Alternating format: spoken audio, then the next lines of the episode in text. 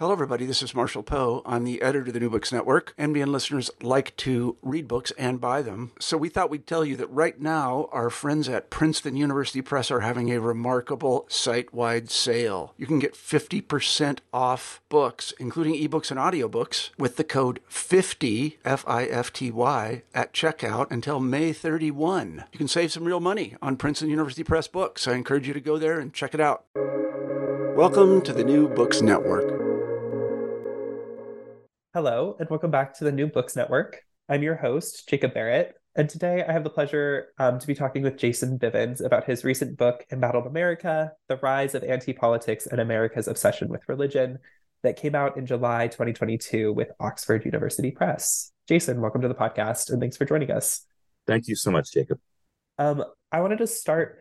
You mentioned at the beginning of your book um, that you started this book back in 2009, and then after a few detours um, and other projects, you returned to it with different motivations than you set out um, when you began the book. Why did you write this book, and why did you write this book now? Great question. Um, so let me tell you a little bit about how this was shaping up circa 2008, 2009. Uh, in 2008, Religion of Fear was published, um, and and you know I see um, three of my three of my four books have to do with political religions in the United States, and I see them as connected in a certain sense. So I began in 2008 as we all sort of thought through the Obama election, what that might have meant, uh, and ultimately did not mean for American politics. Um, I began to think about where some of the cultures of conspiracy thinking, of you know rejection of the commons, uh, the undermining of shared institutions and norms that I've been documenting uh, since the 90s. I began to think about where that might go because in in response to Obama's ascent, um, what I and quite frankly tens of millions of other people noticed was a kind of recrudescence of these um, persecution claims on the evangelical right. And I wanted to document them, but sort of in my way, think about them through um, a series of theories and and uh, if you like, sort of fugitive impulses that were outside of the gaze of the conventional scholar and conventional media so I started to think about these categories in the book, um, these these non-ideological or even post-ideological categories, martyrs and whistleblowers. Um, as this was happening, and I'd be delighted to talk about those categories more. As this was happening, Twitter was kind of taking hold. Um, you know, the you know Facebook had led to Twitter and so on and so forth, and I became very concerned about um, the degradation of academic discourse that I was then witnessing. Now, as a non Twitter user, I'm also well aware that academic Twitter, um, at least until the last uh, year or so, with, with all of the Eloning of things, academic Twitter has gotten rather excellent in many ways. Um, but at the time, I was sort of, um, you know, I'm not a technophobe, I'm not a Luddite, but I was concerned about, you know, the whole world of 120, 140 characters. And so I wanted to write about persecution claims, embattlement claims in the most theoretically overdetermined complex way that I could. So I was using affect theory, Latourian network theory, and I wanted to sort of bring all those resources to the table as a statement of what academic discourse could be, um, despite all of the technological changes. And then I got burnt out um, I just got burnt out on politics. You know, I mean, I think it was on a trip uh, back to Indiana. I was listening to, you know, with like white knuckling on the on on, on the steering wheel. Um, I was waiting to hear the Supreme Court's decision on the ACA, which you know that's ultimately good. And I was just, you know, I thought to myself, man, I don't, I don't, I don't know that I can really do this project right now. And then um, Tom Tweed uh, and Bob Orsi uh, both separately encouraged me to get back to the jazz thing. So I did the jazz thing, and I thought, man, maybe maybe things will change. And Obama got reelected, and I was I was really I was really grinding on the jazz research, and I thought maybe things will be okay. Maybe things will get at least a little bit better. And then 2016 happened, and I thought, wow. Not only did none of these case studies that I had begun to sketch out, Glenn Beck, Sarah Palin, uh, the Tea Party, I, I, had this anxiety previously that they might have faded into obscurity, and then they came roaring back. So I said, right, it is now emphatically time to revisit this.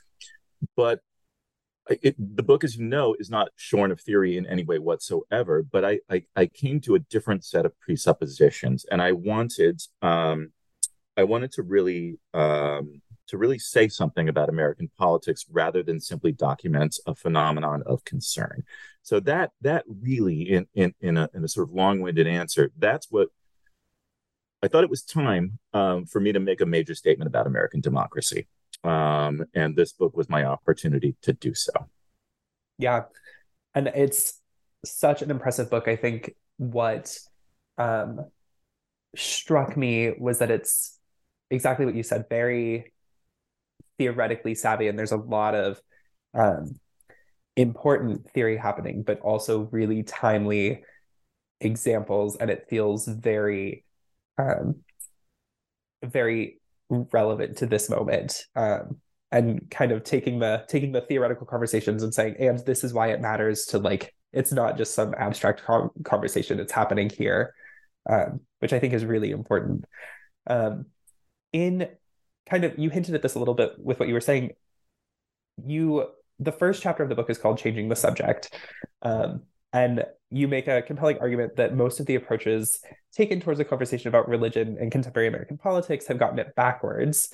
Um, you hinted at it a little bit but what do you see as the mainstream approach to that topic where it goes wrong? And then what's the intervention that you're hoping that, to make in that? Yes, thank you so much for that question. Uh, and this is one that I've been wrestling with um, for my entire scholarly life. Um, it, it, as somebody who is a bit of a political junkie, a DC native, um, I've often been perplexed at how, um, even in our wing of the academy, there are some.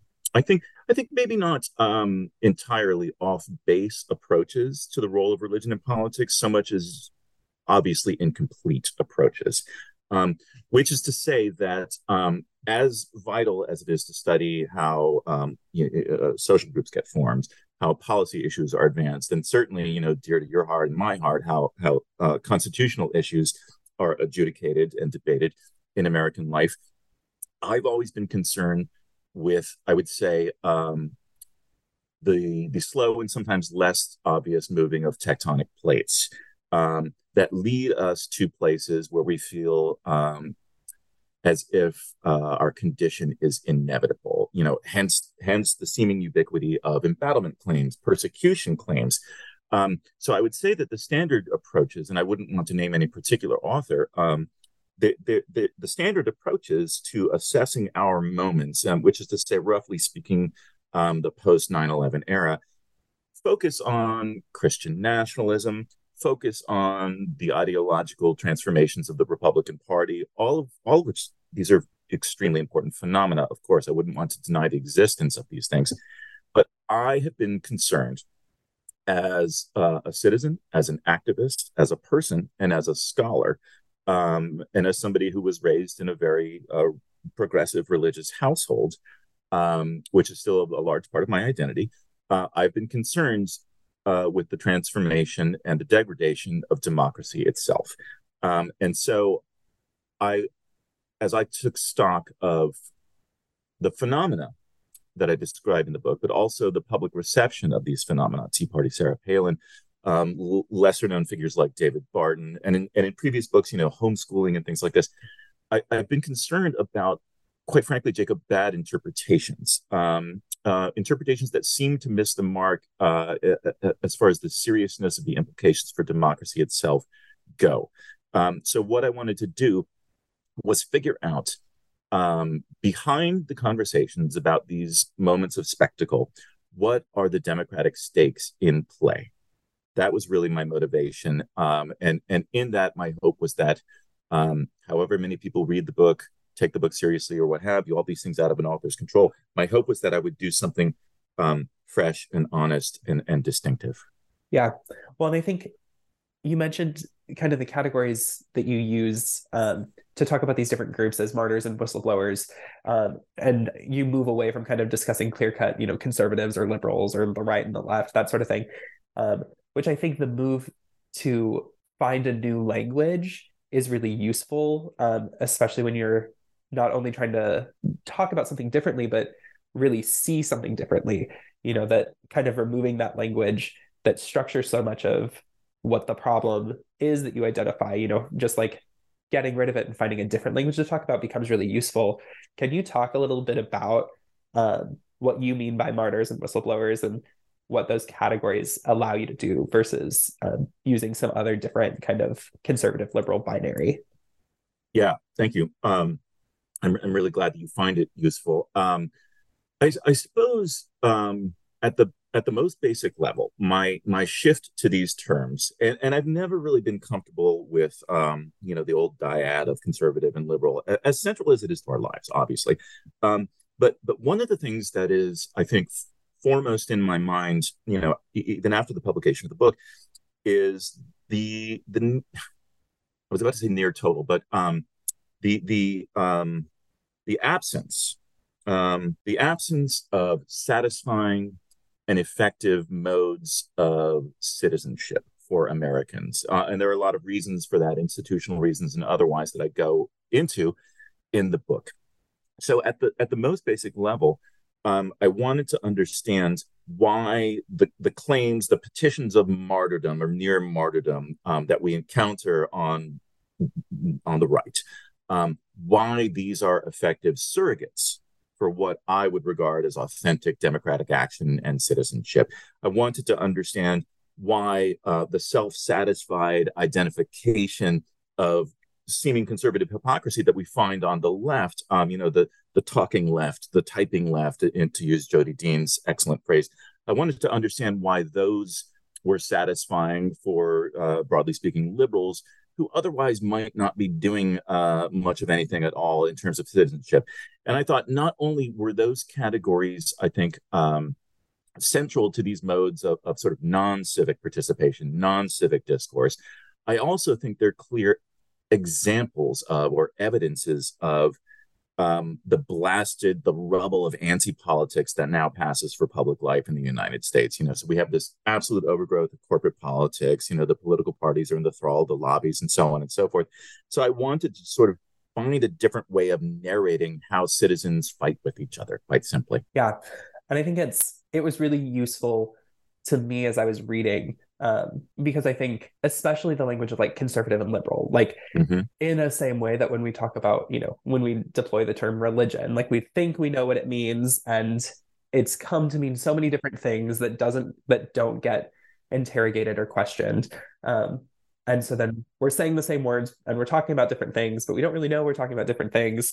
And yeah, so I thought I, I really appreciated your move to kind of think with martyrs and whistleblowers, especially because that also feels um, those are active words. You know, it's not necessarily ideological, but it's more like how are you using martyr narratives? How are you whistleblowing? You know, that that feels important. Yeah, exactly. And and and and the the activeness of those terms um, and the ways in which those terms um, enable um, citizen practitioners, uh, in, interlocutors to construct a particular history, to construct a particular institutional narrative, and so on and so forth, right? I think that signaled me um, to the ways in which even the journalistic pivot to tribalism was less than wholly satisfying. And I think you really put your finger on it um, a few minutes ago when, in, in opening this line of, of conversation, you mentioned uh, being sort of trapped in a particular language. And, and I think that really is what I was going for, whether or not I, I successfully articulated it in the book. You know, because we have no um, satisfying or or efficient outlets for our own civic activism because you know to be an american in this moment is to feel overwhelmingly impotent um, overwhelmingly just unable to make change. There's a kind of desperate um, quality to being an american today. You know we're, we're just trapped you know in, in the book i call it you know this flag wrapped brokenness you know? Um, one of my sort of poetic moments right and and I just feel like because there's such a lack, there's something about these two discourses, um, the sizzle, you know, life as action movie that provides catharsis in the face of nothing else. Yeah, and I I want to um, highlight too one of the other I I mean the title of your book is Embattled America, and this idea of um, embattlement and embattlement narratives is really important throughout. Um, can you just talk a little bit about what you mean by that? About um, what embattlement is to you and why it's useful. Yeah. So um, the, the original title was actually um, Embattled Majority. Um, and I was interested in how both martyrs and whistleblowers um, claim to represent the majoritarian American viewpoint and are unjustly embattled. Um, so, embattlement claims for me taps into this long history whereby different groups of Americans are simultaneously and endlessly claiming to be frozen out of public life, um, to be the victim of an activist judiciary. It's it, you know it's the endlessness of that trope, and the the the sort of stunning and yet entirely unsurprising way in which nothing ever changes despite the recurrence of those claims. And so, what embattlement means to me is the formation of an identity, the coalescence of a subject position, um, the the sort of you know in in the sort of the the overwhelmingness of what I call the whirl, the ability to sort of stake out a position that is um, at least temporarily resilient in the face of all this ongoing data. Um, so embattlement is a framework and not a reality but I also didn't want to get trapped in this kind of like salon.com. I'm going to expose you for not being embattled. I'm going to document your annual, you know, your annual income and so on and so forth. Because I think, you know, one of um, w- one of the things that became apparent to me while I was revising this during lockdown and so forth was that, um, and this is one of the ways books work, right? Um, sometimes you don't figure out some of your central claims until the very end. Uh, whistleblowers fuel the martyr narrative uh, always and everywhere. So the way to get and and back to your original question about changing the subject, if we as citizens are concerned about changing things, and if we as citizens believe that one of the least fruitful public and political conversations in American life is the conversation about evangelical persecution or embattlement, then the best way to get out of that condition is to absolutely avoid the conversation altogether. Because even to bring it up to disprove it would be to give it more life. Yeah. Yeah. that is spot on. Um, in addition to this theoretical framework that you pulled together, um, there's a wide range of examples throughout the book, um, from political moments and figures to pop culture, viral internet moments.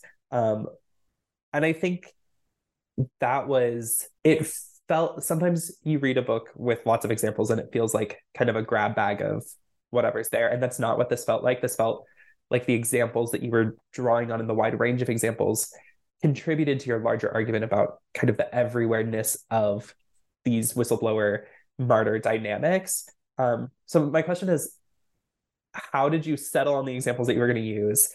Um, and how why was it important, I guess, to use so many different not only different examples but different types of examples mm-hmm. i i think the best way to answer that question is just to point out some features of my personality um, which is to say this is the way that i've always worked um, i'm sort of an omnivore when it comes to american life and since i've been since i was an undergraduate at oberlin college I've just kept notebooks filled with observations. Um, and as I was going through this, and again, this is this book has had the longest gestation of anything I've ever worked on, and and that'll likely remain true. Um, you know, I had like notes upon notes, documents upon documents, and I would just sort of, you know, write down, oh, hey, you know, there's this Cardi B lyric, or you know, there's this moment from American Idol, or what have you.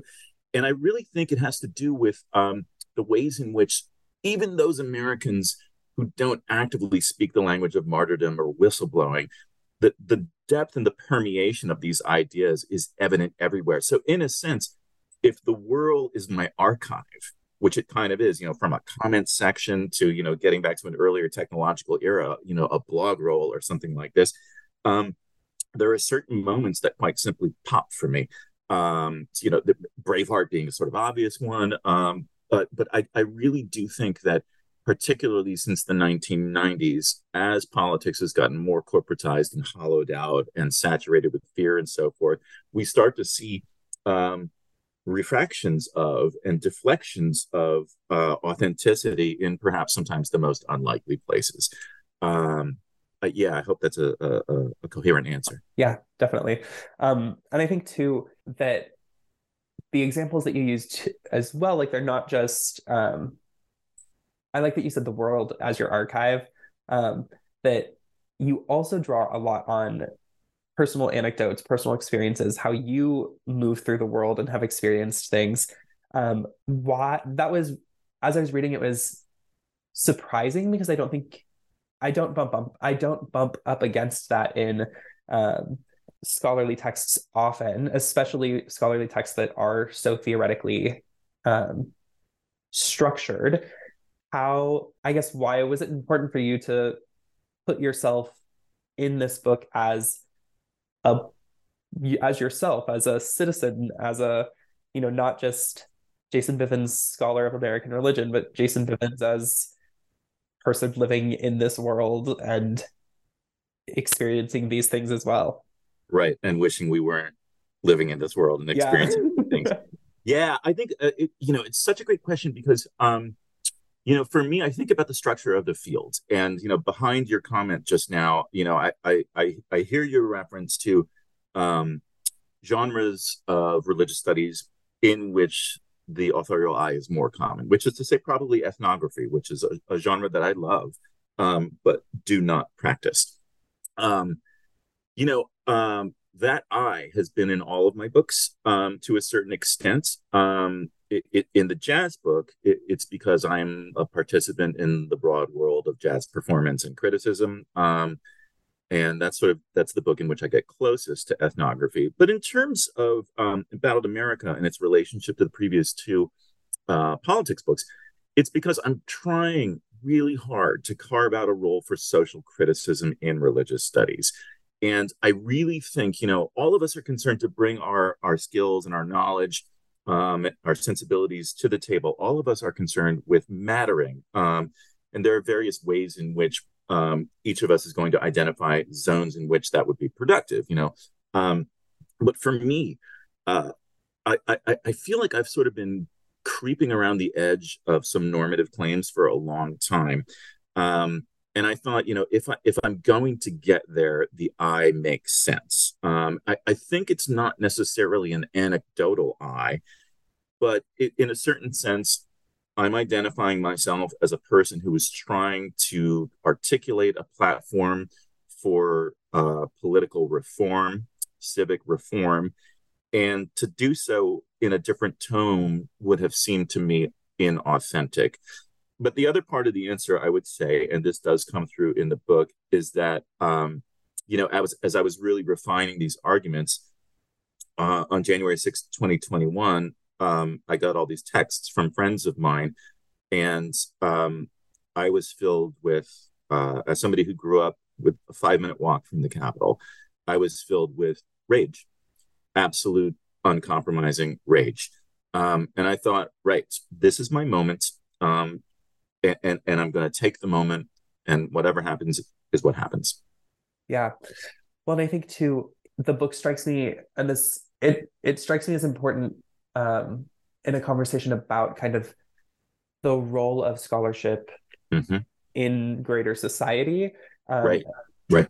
And that, you know, it kind of, to me, originally I'd thought of it as like, oh, this is the, this is the bridge between the scholar activist dichotomy or you know this is the the answer to scholar activist debates about you know what's that role but as as i'm sitting and thinking i i don't even think that that's true that i think this is to me it feels like wanting to in this move to restructure and think differently about the dynamics that it moves away from even understanding scholar activists as uh, as a binary or as two things that like when do you put your scholar hat on? When do you put your activist hat on? When do you put your citizen citizen hat on? It kind of moves us out of that realm entirely yeah i like that very much you know um i simply think uh and i wouldn't want to uh i wouldn't want to condone my methods um as, as sort of normative for the field or anything like this you know um i can only do me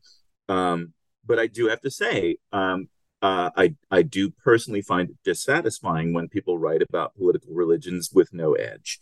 Um, and if you're, you know, this can look a whole number of different ways. You know, I mean, for example, um, you can do great scholarship on racial alterity in the 19th century, as Kathryn Gin Lum does. You know, I mean, you know, that's that's pretty that's pretty edgy stuff. You know, um, I wouldn't want to say that it has to be engaged with the present or it has to be theoretically uh, inclined, as my work is but I do think um, I do think it's odd when people write about uh, political religions in the U.S. as if it was just some sort of merely intellectual enterprise. I mean, look at what's happening after all. Kind of in the same the same vein of what you were just talking about. Um, you say that you're you start your book saying that you're tired of scholarship and uh, scholarship and politics both, um, telling us that things need to change and we need to do something different, without giving a map of what comes next of how to move forward, what that change looks like. Uh, and so then appropriately, you end with your version of what that change can look like and some practical steps on how we get there. Um, so my question is kind of twofold of what are some of those steps that you see as moving forward? Um, but also how do you see how do those steps get us out of this embattlement discourse that you identify as the main problem? Oh man, uh, th- this is really the heart of the book for me, you know, and and I tried to do it, you know, in, in each of the chapters, I say this this this thing is really about representation, and I and I try to do a little bit of that in each of the case study chapters, but it has its roots in two, I think, unforgettable moments for me, right? Um, so even you know, when this thing was on hold, I, I, I was still giving talks about it, um, and I was invited out to um to Colorado and Ira Chernus in Colorado, I got to give him a shout out. You know, he, he's in the acknowledgments. Ira's this great scholar of, of, pacifism and civil religion and all this other stuff. Um, and we were at dinner afterwards, and, and, and you know he's he's I think emeritus now. Anyway, he's he's he's a generation or so older than I am, um, and he's a really good dude. And he said to me, "Are you ever going to say something positive about America?" And you know, I hemmed and hawed my way through an answer, but boy, that stuck with me. And positive it wasn't necessarily, um, you know, rosy or optimistic in this sense. Are you ever going to say something that's not merely interpretative? Is how I took his question. So I just kind of stuck that back there. Um, and then a few years later, I was working for um, the Great Courses. I was doing one of those, you know, video courses, and and 24 lectures. And uh, my my editor uh, at the Great Courses said, "Right, we want your your final lecture to tell us what to do." and I was so bummed about that. I was so reluctant. But in my mind, that's when Ira's comment got resurrected, and so I started thinking constructively um, as I, as I pieced together this one lecture, and and I came up with, um, you know, which is not to say the material is the same, right? But I came up with this fourfold schema um, which is self, community, nation, world, right? It's, it's, it's an obvious schema, um, but it's the way that I was thinking about it. And, um, and, and as I was thinking, as very much a not policy person, um, you know, I have friends in the policy world and so on and so forth, but but I know that's not where my strengths are, or or even where my competencies are. And I knew that I wasn't going to make an argument as to how structural change can happen. You know, I, I, I don't have a roadmap for, you know, overturning Citizens United or anything like this. Um, but what I do have, I hope, is a series of arguments to people and four people as to why politics is actually worth it. Um, because I think one of the things that's gotten us to this blasted moment in American history is that we've given up on the very possibility of change and somehow through all of this madness of the past few years, I've discovered that I'm still an idealist, um, which is why I'm angry all the time. Um, and I thought, what we can all do, regardless of money or anything else, is we can begin with this process of self inventory. What are we doing? Each of us individually, what am I, Jason Bivins, doing? What are you, Jacob Barrett, doing to contribute to the appalling nature of civic discourse? And maybe the answer is nothing. But I think I think we have an absolute responsibility as each of us citizen custodians of American democracy in a time when it's really bad. I think we have an obligation to undergo this process all the time um, with our students, with our fellow citizens, with people we meet in the Harris Teeter. What, what do you got? And to seek out opportunities for meaningful collaboration on the community level. And my hope is that um, if those two levels start functioning and, and for we academics maybe that means you know uh, reaching out to a church or something like that having a you know having a teach in or something like this those things are really really fun uh, i find um, i love connecting with citizen groups you know the things that we don't put on our cv uh, but matter more than the things that we put on our cv in my judgment i think we do have power at the local level um, and if direct democracy can experience at least some kind of revival uh, I wouldn't want to say there's necessarily a trickle up effect, but things can get better. I genuinely believe that. And I think that's was the general tone that I really appreciated throughout this book was that even um, as I, you know, when I picked it up and was reading through it, it I spent a lot of my time reading about American politics and when I'm not reading for school about American politics, I'm scrolling on Twitter and I'm seeing stuff and you know, and things get doom and gloomy really fast. Um, and then I also kind of like my stomach hurts a little bit when it's the like too sweet version of a oh and this is how we make a perfect world and this is the solution. Um, and so i really appreciated the book as a um, very grounded move through an analysis and diagnosis of what's happening without being the doom and gloom and pointing in a direction maybe not the only direction maybe not um, but opening the door to say how do we imagine new? Um, because that's the the first step i think really is having to, being able to recognize that we can imagine new and then and then taking those steps is really important. Yeah that's my hope you know? I mean i i really i really believe in involvement. Um i believe in people weirdly enough. Um you know the astounding capacity for cruelty that's on display every day in this country you know? I mean the all the things i think about as a man in his 50s you know I, am astounded every day that we're still dealing with the things that we're dealing with. Um, as a scholar, neither you nor I are surprised. We we can trace the historical roots of these things, but it's absolutely appalling that in this, um, you know, the wealthiest country that has ever existed, which prides itself on a certain uh, pious self-understanding as a bastion of freedom and tolerance, that we're still dealing with homophobia and transphobia and racism and misogyny and all the rest. Um, and and it it fills me with great sadness and great anger but as a person of privilege myself um, and this is really one of the things that motivates my writing and my teaching I, I i am not afforded the luxury of wallowing in sadness. Yeah. You know? Um that's that's sort of where i am. Yeah. And i think yeah i think that's that's really great. And i hope that um this i hope that the field takes note. And and that as you know as more work comes out on the contemporary moments um, mm-hmm. that scholars can begin to ch- change the subject and think differently about where we're where we're at and where we're where we can be headed. Um, i hope so too. I hope so too. We we occupy a really cool field. Um, it's it's filled with creative people um, people of of good conviction. Um, and I want more of us out there doing uh, doing things that can move the needle. Quite frankly. Yeah. Well, that's all I have. Do you have any concluding messages that you want to send out into the world? I think that's a pretty good place to land it. I think it's a pretty good place too. Awesome. Well, thank you so much for being with me today, Jason. This was lovely, and um, for everyone listening, go read this book. It was it was well worth the time. Thank you so much, Jacob. It's been a real pleasure and an honor.